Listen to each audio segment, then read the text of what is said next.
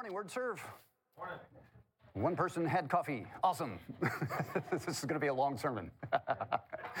no, I'm excited about this one because there's a lot of stuff that I was wanting to say the last time we covered this topic, and it was just too much. So sometimes stuff ends up on the cutting room floor. That doesn't make it bad, that just means there's too much.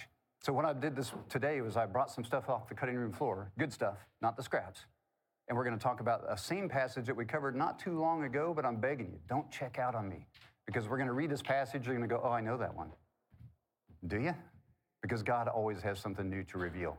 So, what are we talking about? We're talking about traveling light. This is summertime, people travel. Uh, we don't want to travel with a bunch of burdens, but the travel that I'm talking about is a spiritual journey, a journey of the heart and the soul. So, as we travel in spiritual growth to look more like Jesus Christ, we want to make sure that we don't travel that in a burdened way. We want to travel light because that's the way our Master calls us to do it. So, what are we talking about? We have talked already about working out and working up. Now we're going to talk about work through. If you ever want to catch what we did in the past, uh, the statute of limitations has not run out. It's still up on YouTube and it's still on Facebook and it's on our, our website. So if you ever want to check out any of these other uh, things, you can catch them there. And today we are talking about working through. Today's story starts very early in my life. I don't remember this story. I was only six months old, but the story has been told round and round as, at Hogan family gatherings as a, a story of fame about the six month old. I want to tell you about my favorite babysitter. I was six months old. I have two older brothers. They're three years and six years older. My mom had some stuff that she needed to get done around the house, and, she couldn't afford to watch the baby. She just had to get the stuff done. So she thought to herself, I'll put Bill on the sofa, I'll put pillows around him, I'll get the six year old to watch him with very clear instructions. Do not pick up your brother. He is not to move from there. What's the worst that could happen? A six year old watching a baby brother. I mean, come on, right? Just imagine, right? So she goes and she starts doing her stuff, and she left me in the living room where the sofa was, right? She comes out a few minutes later. Where's Bill? Where's John? Where is anybody? Everybody's gone. She had this momentary panic. Moms, do you ever know that feeling where all of a sudden, I left the kid right there. I swear it was right there. Where's that child? And what's happened? So my brother, being the, uh, the consummate uh, wordsmith that he is, he said, you know what she said? She said, do not pick him up. So, according to legend, he rolled me off the couch and did not pick me up there. because He wanted to go to his room. His motive was, I want to go to my room and play with more toys because there's more fascinating stuff there. My brother will be more interested in these toys. So it rolls me off the couch. I know what you're thinking right now, explains a lot, but here we go. he did not pick me up. He rolled me all the way down the hall and into his bedroom so that he could play, right? Again, explains a lot, right? So that was my brother's interpretation of what my mom thought was very clear instruction to not pick up the baby brother. And true to him, he didn't pick me up. He let me down, if you know what I mean, right? So in his six year old mind, he met the intent of mom's instructions. Now, he met the letter of the law, but how many people would agree he met the spirit of the law? Yeah, see, that's where we have a little problem.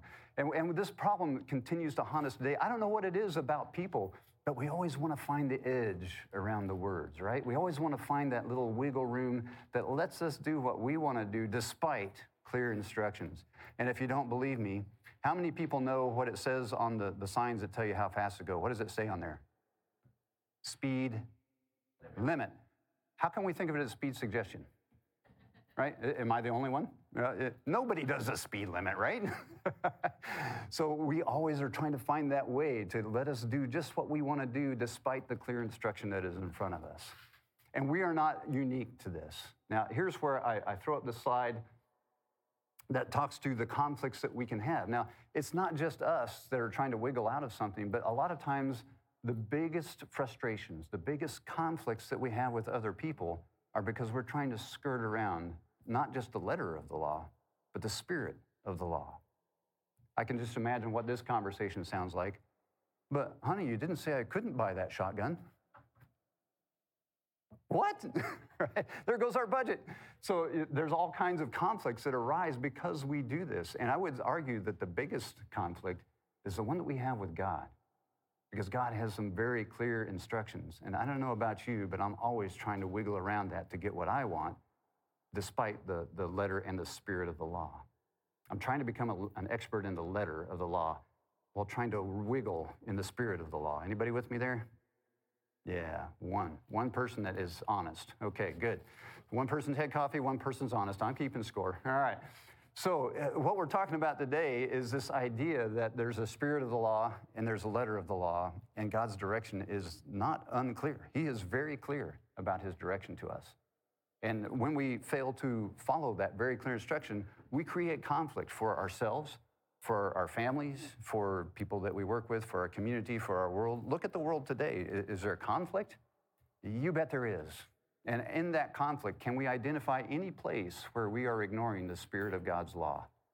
Are we loving God with all our heart, mind, soul, and strength, and are we loving neighbor?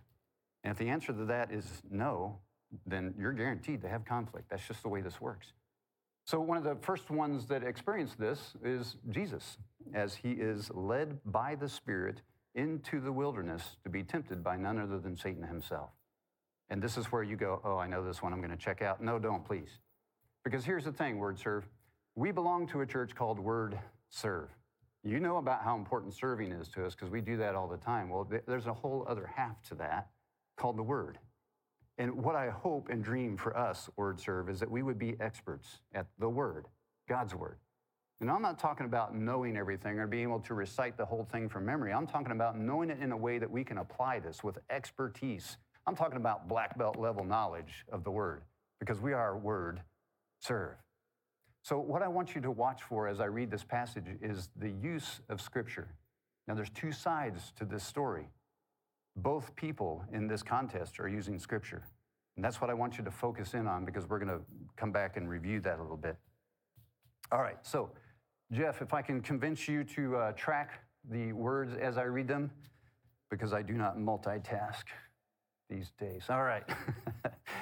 Verse, uh, chapter 4, verse 1 through 11. Let me read what happens to Jesus.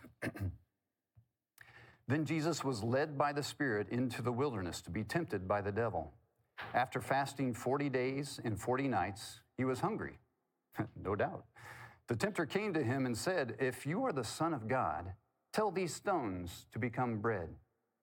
Jesus answered, It is written, People do not live on bread alone but on every word that comes from the mouth of God. Then the devil took him to the holy city and had him stand on the highest point of the temple. If you are the Son of God, he said, throw yourself down. For it is written, He will command His angels concerning you, and they will lift you up in their hands, so that you will not strike your foot against a stone. Jesus answered him, It is also written, Do not put your Lord God to the test.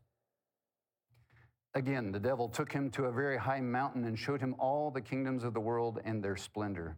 All this I will give you, he said, if you will bow down and worship me. Jesus said to him, Away from me, Satan, for it is written, Worship the Lord your God and serve him only. These are the words of God for the people of God, and for these words we are grateful. Did you catch the use of the scripture there? No doubt, yeah, Jesus knows Scripture. I mean, when you, when you are the Word, you know the Word, right? But here's two things I want to highlight that we discover about Satan, our enemy, in this passage. One is that Satan knows Scripture. And if you want the hairs to stand up on the back of your neck, listen to this Satan knows Scripture better than we do. Let that sink in for just a second. Because if you know something better and you, your intent is to twist it, you know exactly where to twist things. And so Satan's tactic is never blatantly misquoting, never blatantly steering you aside. The best tactic that Satan has is just a gentle nudge plus time. Because if I can nudge you one degree off course and give it enough time, you'll find you, you've wandered off. If he nudges you 90 degrees at once, you're going to catch that. Something's wrong.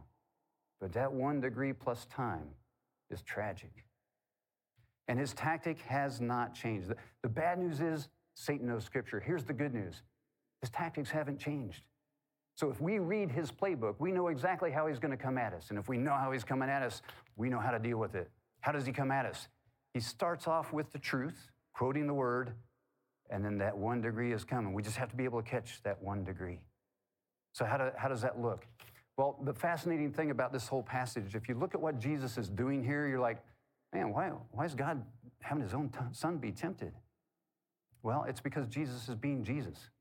That Jesus is undoing all the wrong that humankind has done to this point. Well, what do you mean, Bill? Well, let's go back to Genesis. And, and don't worry, we're not going to be here all day. I'm not going to go all the way through to Matthew. Go back to Genesis. What was the very first problem that the serpent said? He said, Is that really what God said? he hasn't changed his tactics. He always says, Oh, God said that. Well, is that really what God said? Let me just nudge you one degree here and give it a little time. And we fall for it every time. I mean, how dumb are we, right? Uh, and I can't point fingers because I've done it myself. Like this morning, right? So I can't fault people for doing this. This is our natural human inclination, but we know the tactics. Is that really what God said? And so in this exchange with Jesus and Satan, you see one who plays with the word and one who is the word. And the word wins. If you look at that conflict, at the very end, Jesus finally says, Away, Satan, be gone. I'm thinking to myself, why didn't he lead with that? Why does he have to go through all that stuff? It's because he's undoing everything that we've done. Is that what God really said? No, that is not what God really said. Here is what God said. See, that's black level, black belt level stuff. That's knowing the word in expertise in an application. That's the way that I hope and pray that we would know this word. But we have to work through some things to get there. So let's take apart each of these answers that Jesus gives and realize that he is going back into history and undoing all the woes that happened in the Exodus. I don't know if you've ever made this connection before, but to me it's fascinating. Granted, I'm a Bible geek. I love this stuff. So bear with me here. But let's go and let's look at this, this idea of is this what God really said? Again, his tactic hasn't changed. So let's go to scene one in the bread. Jesus is actually quoting Deuteronomy. In fact, if you want to follow along here for these next uh, two challenges that follow this one, turn to Deuteronomy chapter 8 and then back into chapter 6. We're going to bounce back and forth because everything Jesus says comes from the book of Deuteronomy. Now, that might surprise you, but it doesn't surprise someone who knows that Jesus is the Word. I think he's familiar, right? So in Deuteronomy uh, 8, chapter 8, verse 3, Here's some interesting things. And if you want to know why Jesus is led into the wilderness, check this out. This is Deuteronomy. Uh, this is not the New Testament. This is Deuteronomy I'm reading from. The Lord your God led you all the way into the wilderness. The Spirit of God led Jesus where? To the wilderness. For how long? 40 days. Back to Deuteronomy, 40 years. That's because humans are a little slow. We take a little longer to cook right? For 40 years to humble and to test you in order to know what was in your heart. I'm reading from Deuteronomy again. Whether or not you would keep my commandments. How did Israel do? Yeah, the report card's not so good, right? Jesus is going back to undo what, what Israel did, to reclaim what we failed, and he's going to make it succeed. So he goes back for 40, 40 uh, days, Jesus does. And again, the, here's what he is teaching, what God is teaching his people, because while they're wandering for those 40 years, they had this thing called manna. And again, I'm reading from Deuteronomy. I was to teach you that people do not live on bread alone, but every word that comes from the mouth of the Lord. Jesus is recalling not only the word, but the, the past history of Israel, where Israel has failed. Now, that could be a sense of, of guilt and shame, something that holds us back, something that makes us realize that we're not what we're supposed to be in God, that we fail Him regularly. The fascinating thing is that God's answer is so, yeah, send my son. He's going to make it right. why do I do that? Because I love you more than you love me. That might leave a mark. So, uh, God leads into the wilderness for 40 years. That's just scene one. But wait, there's more with the free set of knives, right? All right, so the second one is this test. Now, this, this is interesting because the first time, Satan doesn't mention Scripture. Satan just comes with a big challenge to his identity. Did you, did you catch it? Hey, if you're the Son of God, turn these stones into bread. Anybody ever challenge you like that? Your identity, your core?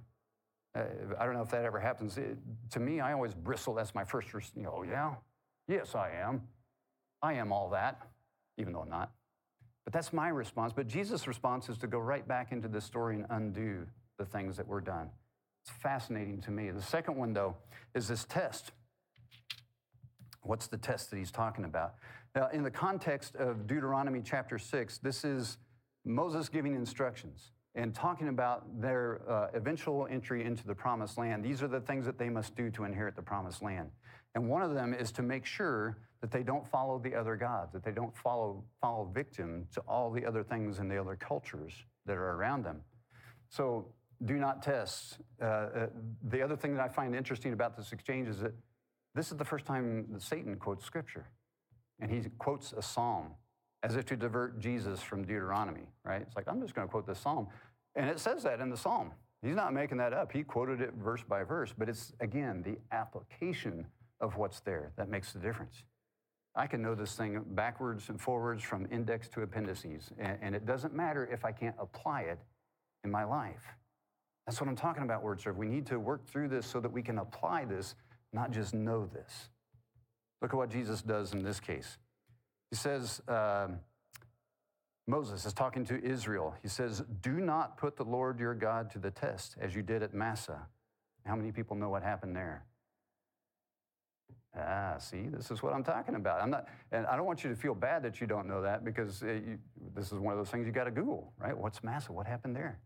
This is what I'm talking about. We got to know the whole of the word. Here's what happened at Massah The, the people were complaining and grumbling, but God wanted to make sure that they would keep the commandments. He said, Do what is right and good so that it may go well with you in the promised land.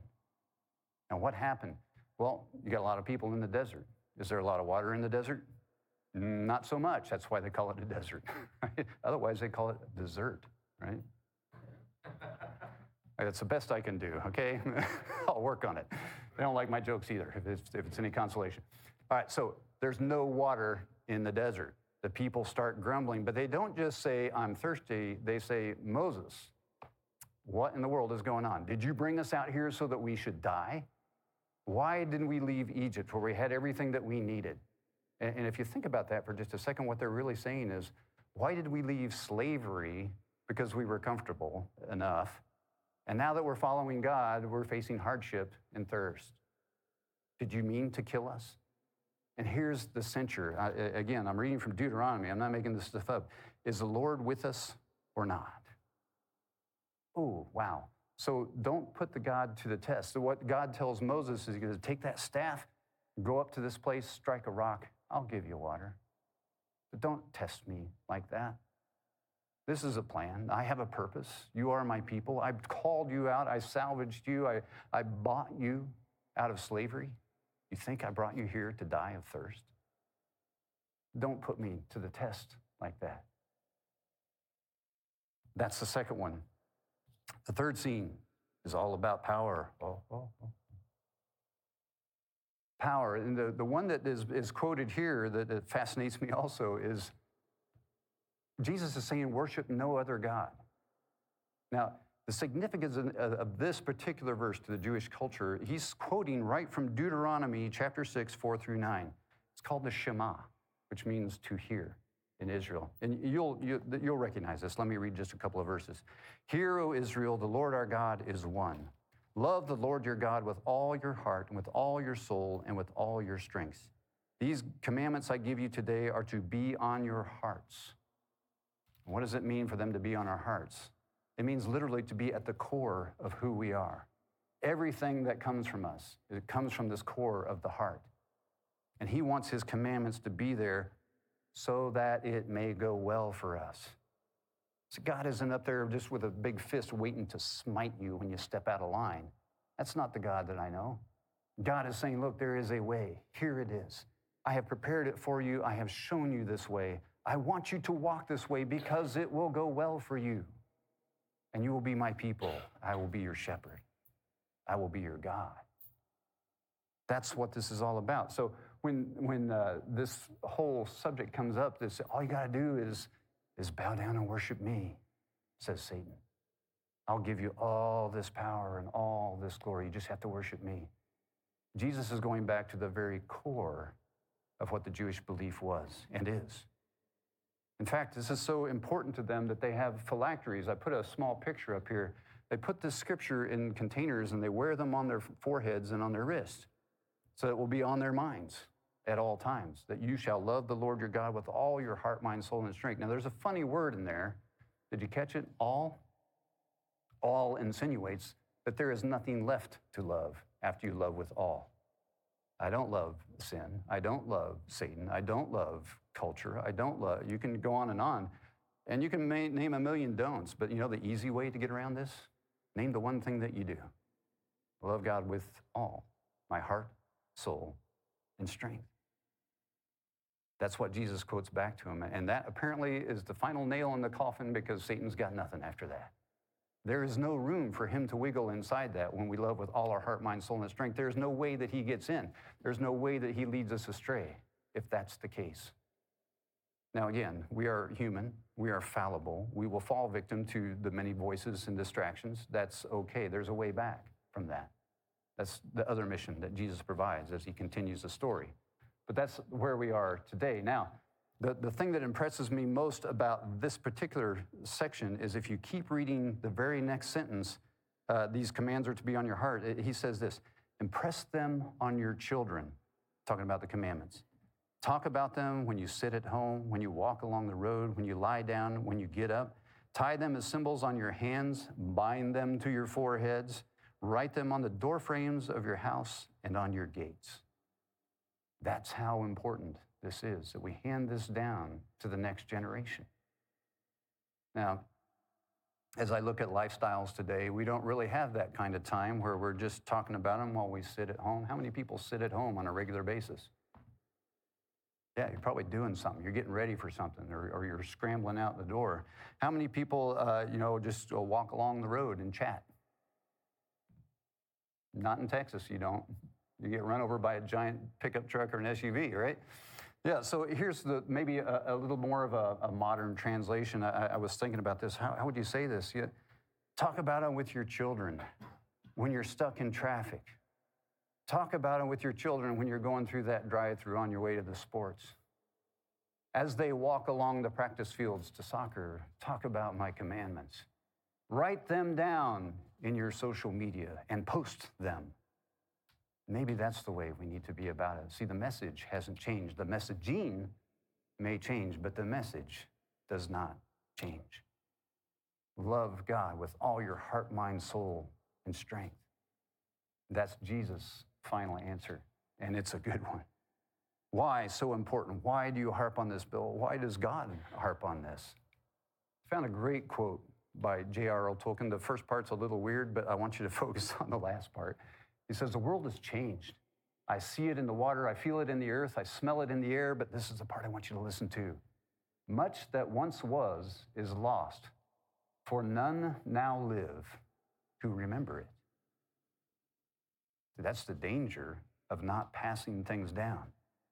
Because at some point we will forget. We will forget what God said. We will forget how to love God with all our heart, mind, soul, and strength, for none now live who remember it. That's the price that we pay if we don't pass this on, if we don't, I don't know, make disciples. That's what's at stake here. And it's important that we remember this. None now live who remember it. So, why is this so important and what does this have to do with working through? Well, I want to give you a little bit of what I call Bill theology, right? Or Billology, if you want to shorten it, right? So here's the theology, and, and this is very much simplified, and the math people are going to love this, and everybody else who's out of school going, Bill, why are you making me think about school? Hey, you never turn your brain off, okay? Work with me. So here's what I propose A equals D, true or false? False. Yeah, that's easy. Duh, right? A is not D. Surely A is not D, right? But here's the thing. If I go to Scripture and I see A equals D, uh, and you can fill in whatever blank you want there, whatever you doubt about Scripture, Jesus is the Son of God. How do I know that? Well, okay, so A does not equal D. But as I begin to work through Scripture, as I begin to read in the circles that we always talk about, and I'm not just talking about the one passage, I'm talking about this whole thing the Old and the New Testament put together because it is one great story, as we just saw Jesus quoting from Deuteronomy. And as I dig into Scripture, I see that A equals B. Okay, but does A equal D as in delta? No, not yet. But what happens if I continue to dig and continue to read and continue to study? I'm going to cut to the chase. I'm not going to drag this out. But here's what happens I read where A equals B, and then I read where B equals C. And then, in a moment of inspiration, I find something that says C equals D. Now I ask you one more time does A equal D? Yes, it does.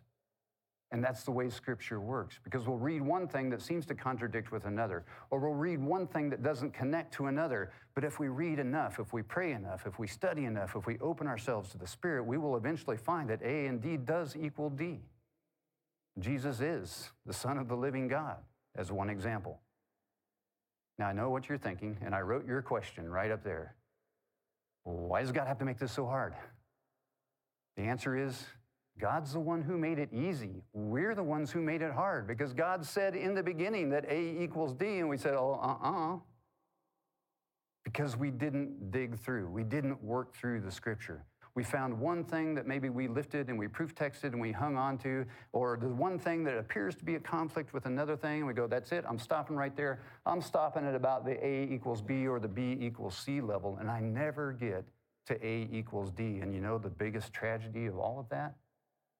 That God wants us to get to A equals D so that it will go well for us in the promised land. But how often do we not work through this? How often do we stop short? Whether it's because I don't have time to devote to it or whether I just feel like it doesn't feel right to me, it doesn't match my worldview. And I got to tell you, I've compared my worldview to the Savior's worldview, and his is way better. I encourage you to check it out as well. Do I still struggle with this every day where I want to do my thing and I want A to equal F? Yeah, I do. But ultimately, I understand the way things work. And I know that his plan is way better than anything I can dream up. So I, I satisfy myself with A equaling D. I hope this makes sense to you. See, the reason that it gets so hard is that we don't believe. We don't have faith to say A equals D, is so we go do crazy things. And the Bible is full of stories of people who were told that A equals D, but indeed did not live that way. And so, because of all the humanity in this Bible, we have to go through this process to get to the proof. If we don't want the proof, if we don't want to work through it, we can just take it on faith. That's what faith is. Okay, you tell me A equals D, A equals D. Very good. But let me ask you honestly in your heart how many people are satisfied with that answer? You're just going to take A equals D? Probably not. You're going to want proof. Well, have I got a deal for you, Word Serve? If you want proof, if you want a place to work through this, if you want a place where you can read all of Scripture, work it out, work through it with other people, man, are you in the right spot? You're in a church called Word Serve, so we've got some opportunities coming up. Small groups will be starting. We call them community groups. They're going to start in September. Why do I tell you this this early? Because I want you to find a place that fits, and I will help you do that. You can look on our website, wordserve.org slash community. Another thing that starts up in September is Immerse Bible Studies. Has anybody had any experience with Immerse Bible Studies? Great. Okay, so a couple. If you want to ask what it's about, ask them what it's like. But here's the basic deal they've taken books of the Bible and combined them. They're not changing the wording of the book, but they're combining them in a chronological order. So as you read, you're reading as though a Western mind would understand it. And then the deal is you all get the same book. It's a section of the Bible. You read it, you get together on a weekly basis, and you discuss it. It's much like a book club would be. And most people are familiar with book clubs these days. So that's a wonderful way to start to introduce yourself to Scripture. Now, I will tell you, a casual reading of Scripture will not get you to A equals D with all those proofs. What you really need is someone that you can lean into, ask questions. Ask the questions that you, you wouldn't want to ask in public you need a, a, close group of people or persons that you can do this with. And that's the beauty of the community groups. So, hey, why not make it two for one day at WordServe? Do both. You can do it. I, I feel that you can do this, all right? Because if you ever want to get to that place so that it may go well for us, this is the way we got to do it. We got to work through it. There's no other way. Now, earlier I shared with you, oh, one more thing. YouVersion app. The YouVersion app, uh, I have it on my phone. I've used it for years. It's a Bible app, and it's free, absolutely free. They have all kinds of uh, versions, so no matter what version you want to read, you can probably pull it up on there. They have all kinds of reading plans. You can actually work through YouVersion and join a Bible study with somebody else, uh, like online. They don't even have to be here. I mean, I, personally, I recommend that you meet with a person in person. But if there's no other way, or you don't have the time, or you don't have whatever, and you drop your pointer, you can still meet with a Bible app, right? That's a QR code. If you want to get to the, the UR, uh, to the uh, website where you can download this app, there it is. Take a shot at it. All right. So earlier, we talked about old J.R.R. Tolkien and his wonderful quote, which says, Much that once was lost, much that once was, is lost, for none now live who remember it. Word serve, what if there were a people called Word serve who made it a point to make this story remembering, rememberable? That's not even a word, right? Memorable. There you go. What if we were the ones who said, no, this is going to be passed on. This is important.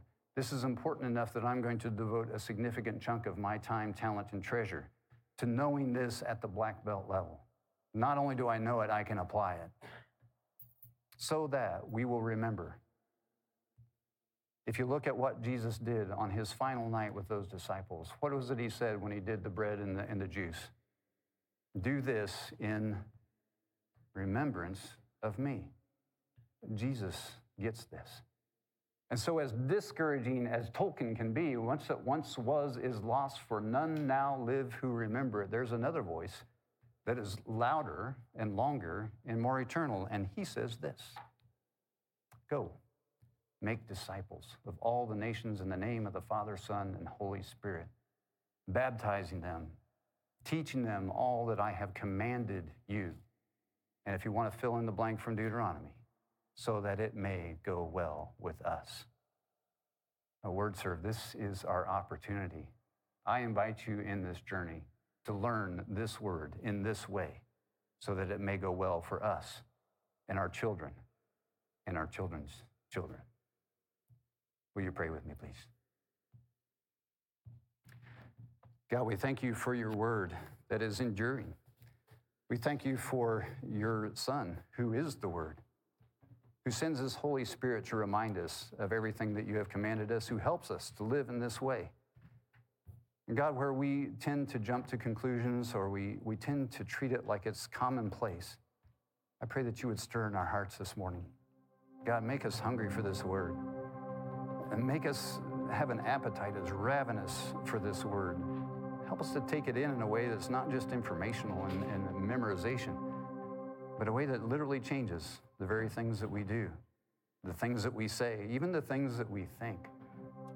God, help us to be made new in this and through this, so that the world will not forget, so that the world will remember the sacrifice that you made, the love that you have, the call that you give, and the home that you promise. We pray this in Jesus' name. Amen.